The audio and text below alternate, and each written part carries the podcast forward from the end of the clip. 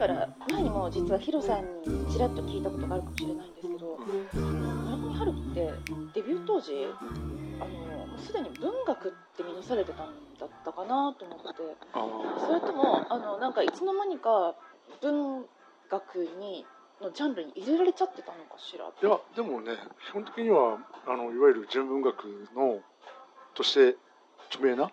あの文芸誌にでデビューしたからああの確か文学なんだ。あなんか確かあれ講談社かなんかの文,、えっと、文芸誌ので新人賞かなんか取ったのが最初ですよね。はあ、あそうだったんでだからそれで一応自分的にはあの新しい文学の書き手みたいな感じでうん、あの読んという認識で読んでましたけどね、ああそうだったんだえ。あじゃあ最初からそのあの人気作家とかそういう感じではなかったってことですか？ええーっとですねだからとじ自分の感触だと最初はあの自分なんか高校の時にたまたま図書館かなんかにあったそういう村上春樹の、えっと、1973年の「ピンボール」っていういう小説があって、そのタイトル面白いななんかそのタイトル変なタイトルだなと思って 読んでみたら意外とハマっちゃってえー、面白い作家さんがいるもんだなっていう話をして、うん。なんか風時の歌え風時の歌を聴けじゃない萩尾元の漫画ですね。違う違う。で風の歌を聴風のけ歌を聞け。風の歌そう。何が？風の木の歌だだそう風のそう風の木の歌を風の歌を聴けですね。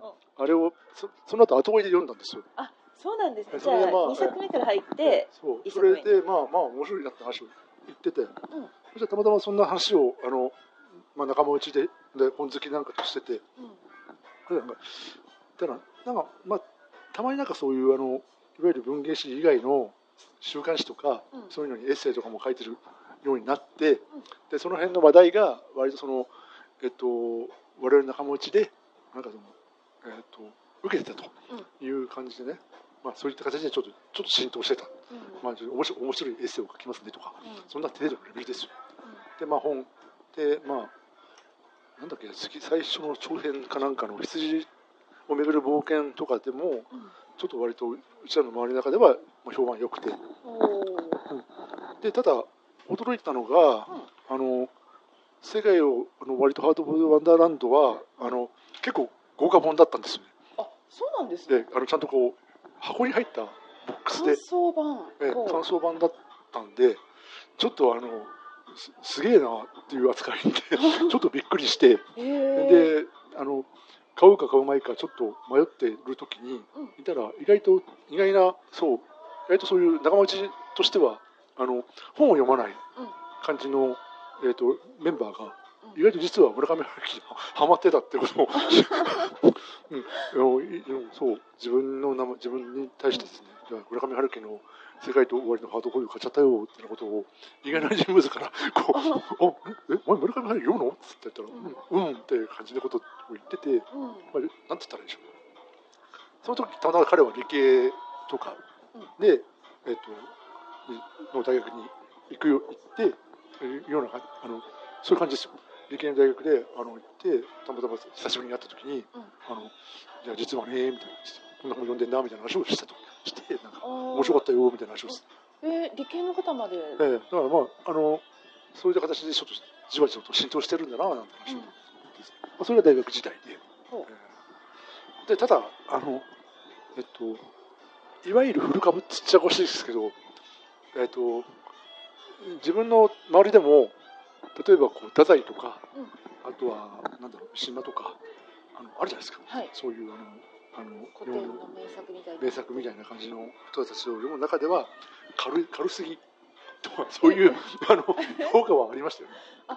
そうなんですね、でうん軽いとかそういう評価があああそっか。文学文学してないからね。はい、でもまああのえっとなんと言ったらいいんだろう。あのえっと昔は割とそのえっと主人公はジャズジャズが好きとかうん。うんあのポップ外国のポップスが好きとかあとはお酒もなんだろうえっとビールも好きとか、まあ、そういうようなライフ主人公のライフスタイルがなんかまあその自分たちの中ではちょっとおしゃれに思えたし、うん。うんまあ、そういうようなファッション誌そういったの70年代後半から80年代のそういう風いわゆる自分たちの風俗に近かったから、うん。あのまあ、なんとなくそう親近感を持って自分たちは読んでうんたんですけどうんただそのいわゆるそういうあの古い感じの古いって方もしいですけどあの重厚な感じの文学ファンは あのあんまりこうあの評価は低かった。ただあみんなエッセイとかそういうの読んでましたよね、ーうん。うん、だからちょっとあの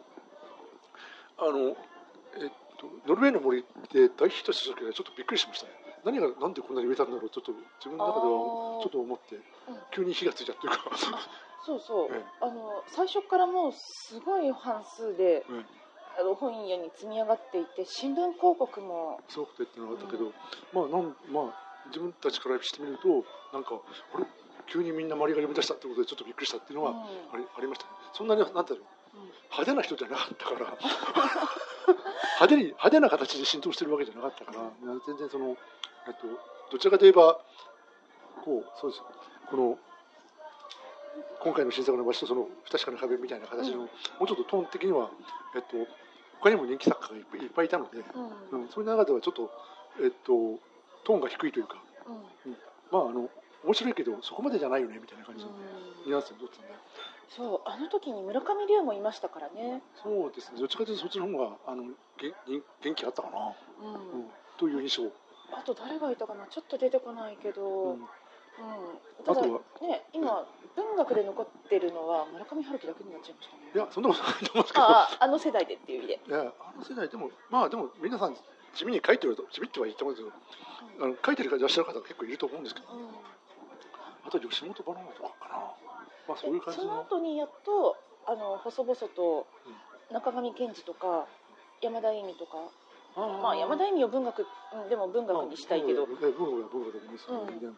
全然おかしくはないんですけど、うん、あとは島田雅彦出てきて、そうね、でも実を言うとね、あんまりね、そのそのちょっとで大学から就職してからは、自分もどっちかというとエンタメ系エンタメの方の読書に 走ってしまって、そう。あのエンタメの方に走ったのと、うん。あとそれからちょっとあの長距ちょっと長距離通勤にたまたまなって電車の中に長くいるもんだから読み応えあるものっていうことで、あのたまたまなんかこうウンベルト・エコの、えっと、バラの名前に手を出してしまって。まあ、そこからちょっとどっちかというとあの、えっと、海外文学の方にちょっと行っちゃったもんだから、うん。まあ、どういっても海外文学そのその一方でちゃんとあの冒険冒険小説とかね、うん。タイタニックを引き上げるとかそんな感じですよ。まあそんなような向こうのミステリーとかそっちの方にハマってたんで、あの全然えっとあのあの、まあ、こういう形でポッドキャストをやるなんて全然夢にも思ってなかったんですけど。ただあのあ春樹さん自体に関してはあの、えっと、そんなにあのなんでしょう。日本ではあのなぜ受けるのみたいな感じのニュアンスで捉えてましたね。まあね、あのノルウェーの森に関してはあの本人が一番あの売れ方うん。に関してはあの本人が驚いてたっていうのがあるんじゃなかろうかと。あもちろん驚いたと思いますよ。うんえななんでこんな大々的にええなんなんだったら流行語大賞になっちゃうんじゃないかぐらいのすごい売れ方でしたもんええね。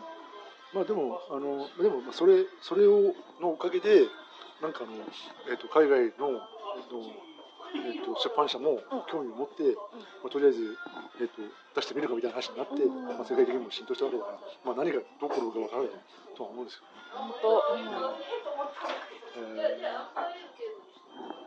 なんかそんな感じですか？ねあのまあそんな話を裏トークでねずっとしてたんですよね実は。あのうん。そうですいつもね終わった終わった後の収録よりもなんか裏トークの時間が長いとかね。この裏トークの話で、うん。えー、とさっきの村上春樹が入であの流行る前に太陽族そのうん。石原慎太郎の太陽族というのがいて、あで太陽族っていうのすすらあの本当に今までの主人公になり得ないような人が主人公になった。あ、うん。あのボクシングやってて元気でうん。あの何でもかんでもこぼして解決みたいな主人公が文学の主人公足り得ることはあまりなかった。あまりというかなかった。うん。でさすがにそれに疲れてたところに村上春樹が入ってきたんじゃないの？っていうのがヒロさんあのあはいはい。ね、うん、ご意見だ実を言うとね、あまりその太陽族とか、その辺の世代も実はあまりよく分かってないんですよ、自分的には。ああのまあでも石原慎太郎の世代ではないですからね。ね、もう全然、あの、なんだろう、1970年代石原慎太郎とか裕次郎の世代ではないです。の、さあね、もうその頃になってくると、その文学というよりも、どちらかというと、あの、入り口は星新一とか、まああの今でいうあのヤングアダルトの代わりが星新一とかの SF とか、あのまあ杉安隆とかね、うんそういうちょっとギャグっぽい SF とかそういう感じだったんですよね。うんまあもちろん中にはミステリーとかあの。まああのまあ、今回のポッドキャストの第1回で言いましたけど、三島由紀夫の劇とかね 手書きでノートに取る人とか、でもいましたけどあのそういう人がいた一方でねあのじゃあ何読んだらいいのみたいなただなんかあのえっと新潮文庫の100冊とかそういう当時のあのそういう文庫本の,、うん。あのフェアみたいなのがあってそこでまあ福田恒成とかあとは川川端のあと水の踊り子とか、ああそうか福田そういう恒成さんね、ーあとはそうあとは太宰治とかは重いですね。重いのはあのそれなりに、まあ、今の時代も読まれてますけど、うん。やっぱり当時もファンが多くて、でなぜ三島を読まないんだ、お前はみたいなことを言われたことも確かにあったし、俺は怖いんですよというのは、ま あまあね、怖いんですよと、ええ。あのバカップルに恋したい私としてはね、ええ怖かったんですよっていうのが あったんですけどね、うん、そういうことですね。ってな話をねずっと裏トークでしてるんですよそう我々。そうですね。うん。あのそういえばあのこの間ややったばっかしの、あのはい僕の博物館ですけど、そうあの終始なんて言ったらいいんでしょう。あの男性に対して攻撃的だったじゃないですか。うんうんこれあの自分の推しに当てはめて、んもうこれだけあの こんなに好かれたんだったらいいわっていう感じがあったじゃないですか。いやこれだけ好きになってもらえたらあの素敵な人に素敵なひ、うんあまあ確かにお金持ちでね、ちょっとハンサムっぽい感じもするしね。だってうん。西島秀俊様に当てはめた時にこれが正解と思って。だって西島秀俊様に好き好き好き好き言われたらもう。ん、いいじゃないいいじゃないかっていう感じで、そうそういうのもねなんかあのちょちょっとあそういう見方もあるのかってちょっと面白かったですね。私はちょっとそれはねあの後でえー、そういう見方ですかってちょっとあったんですけどね。ういやうっかり最初にねあの素敵な本当に素敵なあのパムクが素敵な時の当てはめてしまったっていうのがねあの分かれ道だったわけですよ。もう顔も想像できないい一応イケメンっていうふわふわしたビジュアルだったらちょっと引くわとか思ったかもしれないけど。例えばこうあのなんだろう。じゃあそれだったら例えばこうなんだろう。あのあの地獄の彼がいるじゃないですか。ああのデビッドね。はいデビット、デビットはちょっとあのマイナス点が高かったじゃないですか。うん。だけどそのあのいい男がお年老いて落ちていくっていう観点でいくとあのはまれなかったとかっていうふうなのがああったりもするんですけど。あのデビッドはやっぱりね傲慢なんですよ。あのななんだかんだ言ってそのセクハラをしてセクハラという行為になっていながらも俺何も悪いことしてないしで何言ってるって言うけどあの対して、えー無垢の博物館の彼はあのそそんな在あの周りから責められてないのもあるけれどそれにしてもキッチャンに行ってあのもう好きで好きでたまらないんだ彼女のことが好きなんだって言ってるあのあれがねまた可愛いんですよね。可愛いっていうなるかほどね、ううん。んあのなんか、ね、傲慢さがない。あのえっと多分ねあのえクッツェの地獄が好きな男性は、うん。あの男の心理としてあれが虚勢だと分かってるんです。虚勢っていうのはうつろな姿勢、うん。要するにあの、えっと、虚勢というのが分かってるしあの十分彼の弱さっていうのが裏読みできるんですよ、そうなんだ。ええ。分かってあげられなかった。なるほどね。そういう感じで多分あのセクハラになってますけど、あれ結構結構ガチでマジだったってことがなんとなく分かるんですよ。だからこそこう、うん。最後こう、ええ。でなんとなく分かるんですけど、なかなか確かにあのこれがあこういうの分かんない女性多いんだなっていうことはちょっと思ってうん。見てましたけどね。そうでも好意的に解釈してあげられなかった。なんかもうで彼女を口説くためにあの古い古典を引用して、かっこつけて見せて、お前それ違うぞってあの思っちゃった時点で距離ができちゃうんですよね、うんだからだからそこがやっぱり男性と女性の目線で違うのかもしれない、そうだからそれがそなんかそれがその自ら落ちていくところがあのこうなんか意地としてね、うん。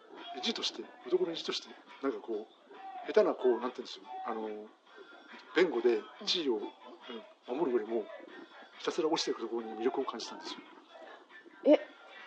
こう全てを捨てていくところに魅力を感じて読んでたんですよ、ええーえ自分的にはねそうなんだ。私はそこ気づかなくて。あとそれからあの、うん。マイケル・ケイに関してもうん。ちょっとはちゃめちゃにぐらいにこうあのこうえっと一人になっていくじゃないですか、うん。なんかちょっと痛々しくて見てらんないって言ってましたけどなんかねどっかでああいう言い方憧れるんですよね。あの、そうなんだ。ええ。女性にない発想、ないのうん、そういうあの完全にそこは男性と女性が分離してるとこ。そう。自らこうロビンソン・クルーソーになりたいかみたいなのがあって、まあ、それはき、まあ、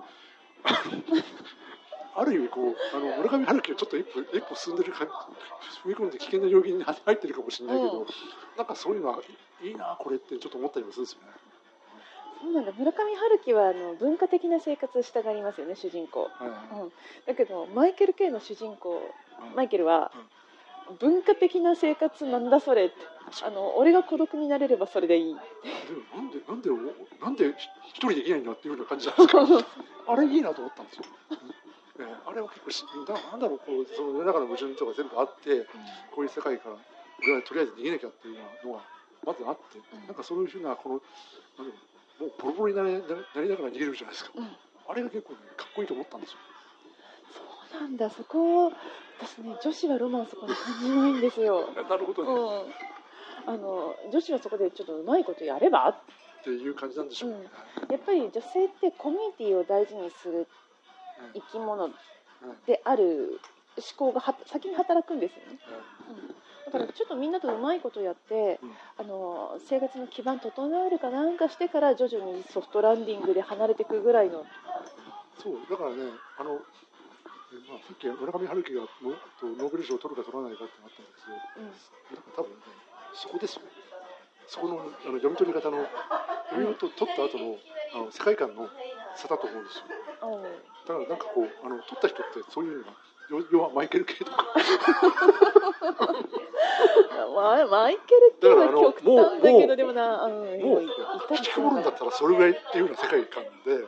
あのいそれをあのなん。でしょう。う。まく描くっていう。ところになんかあるみたいでだからなんかね、う。ん、そう。いった面での割とが確かにこう。村上さんにはないなっていう。のがあってう。んあそう。そう。そう。そう。そう。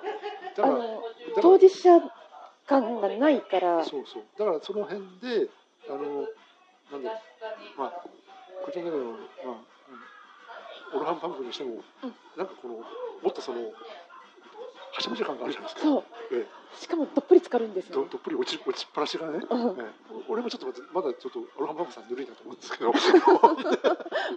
まあ、デビットに比べたら。あるんですけど、まあ、そういったところがあって、まあ、だからそういったところがあの、えっと、どう評価されるかだと思うんですよ。ただ、うんそう。私も思った。うん。あの、うん。村上春樹がなかなかねあの評価されないところって例の当事者感が薄すぎて、うん。で自分が破綻することってないんですよね。いやだからね、それそれある意味破綻してるような気もするんですけど、あのそれはあのあの自分で前にあった図書館であった女性があの心を病んで病んでる人しか出てこないっていうのがあったんですよ。あまあでもその軽症とは言わないまでも、まああのえっとある程度の落ち方はしてると思うんですけど、穏やかなね、方はしてると思うんだけど、でもなんだろうあのそういう方があの共感しやすいんじゃない世界で受ける理由は多分そういうところで共感しやすいっていうのがあるかもしれないなと自分では思ってる。まあ、確かにみんながみんなド派手に落ちていくことだけがね文学そこであのそこまでやらないと文学じゃないって言われちゃったらまあおっしゃる通り。全然全うん。然そんなことはないです、全然。うん。これも文学で私もうん。文学だと思ってはいるんですけど、っていうか角谷道夫さんですら文学と思ってますけど。も そう思かってますけど、うん。全然ねあの、パワーが足らないのかなと思ってたんですよね。あのもしノーベル賞まで行くんだったら。と思ったけどでも今日今話をしてて、うん。でもそれもそうだよな。みんながみんなあの必ずしも落ちることだけが文学じゃなくて日常で静かにあのもう壊れていながらも破綻しあの闇を闇を抱えてそうそうっていう人も当然いるから、うん。そういう人たちは秘密だよね破綻しあ破綻じゃないか。静かにその闇に気づかれないまま亡くなっていく人もいるんだろうな。うんそうそうそう。そういう感じでもあると思うんですけど、それすあね、そうそういった面では面白さがあってね。うん。じゃあまたこういう話もね。そうだらだらとしてみますか？うん。ちょうどね、ええ。あのこれで折り返し地点なんですよね、今回。の。今年のね。今年のね、じゃあちょっとちょっと来年来月半分過ぎますので、とりあえずまたえっとちょっと来次回はえっとまたちょっと振り返りオラオラトーク大会にしますか？はい、わかりました。じゃあまた今日はどうもありがとうございました。ありがとうございました。ははいどうもい、え失礼します。はい、じゃあまたねまたね